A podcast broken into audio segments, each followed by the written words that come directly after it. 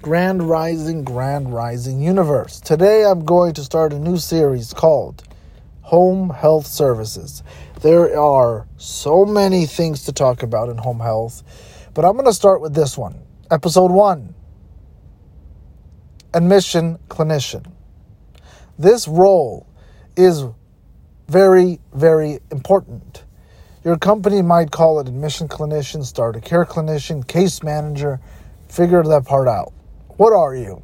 You don't just do your piece of the puzzle by going in there and if you're a nurse, you teach on meds, you do a wound care treatment and you're done. Oh boy, oh no.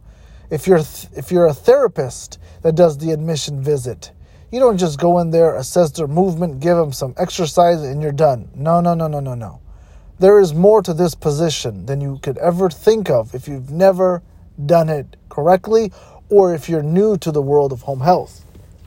Wonderful. You have experience in your discipline. That's why you're here in home health. Now, one of the most important parts of home health in start of care admission part is knowing what to do when, who to talk to when, how to correctly complete it, and when is it due, and how to make sense of it. Now, if you're the admission clinician, I have a question. Do you understand the electronic chart of your patient? Meaning, if I ask you a simple question, are the medications in their chart? Yes or no? If the answer is yes, are they up to date? If the answer is no, what are you going to do about it? Are you going to wait for someone to ask you? Or are you going to provide them with a list? How? Take a picture when you're there at the admission visit. The doctor. Do you know where to find the doctor in the chart? Do you know what to do if your patient cannot sign the admission documents, the consent form? Does your patient have does your patient have um, advance directive? And what do you do with that? Do you ask for that, or do you simply just say, "Yes, they have it. Great, you're done. You need the document." Do you know what a complete chart looks like for a patient after your admission visit? Now, if you don't and you're confused on what I'm talking about, I recommend you continue listening, but most importantly, talk to your team who can educate you on what to do at your admission visit process. Even before you visit, what do you have to do? Do you understand you have to read the referral document? Not all of it, but make sense of what are you going into? Does this patient have any uh, health issues, any recent surgeries? Has there been an assessment done on the patient recently by a doctor or a therapist that will help you prepare for your visit? Have you communicated with your supervisor to get more help? Have you called the patient to get more information?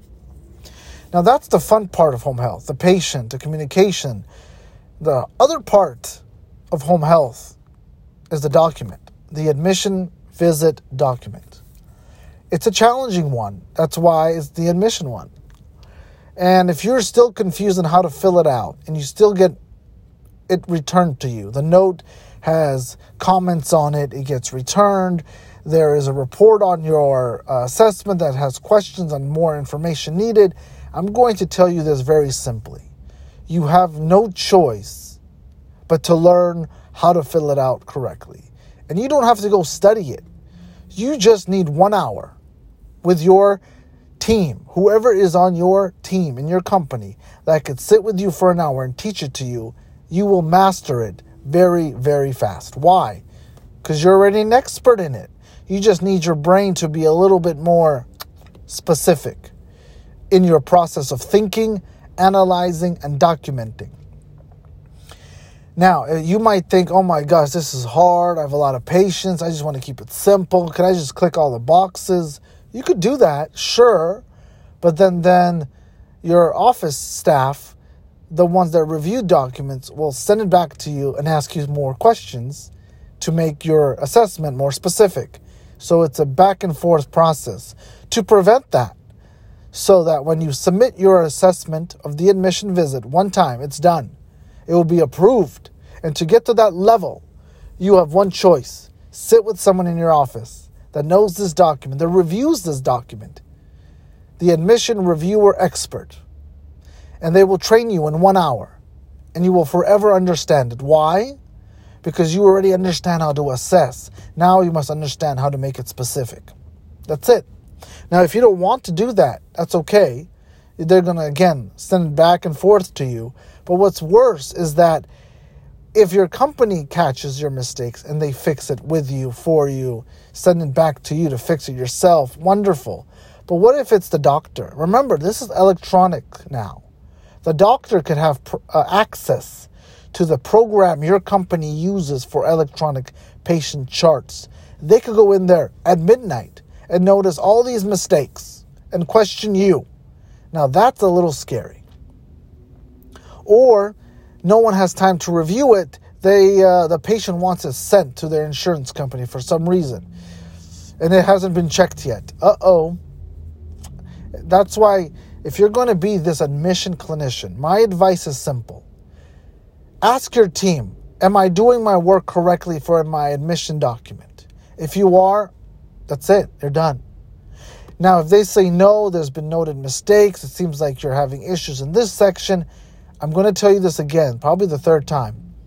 Set one hour in your life, in this week, to sit with somebody and have them teach you everything you need to know to be a real case manager in home health. To start this visit, it's hard, it's challenging, but once you have the tools, the steps, the checklist, and the order of what you have to do, how to do it, when to do it, who to ask for help, templates and toolboxes and all this and that, and making your note, the admission visit note specific.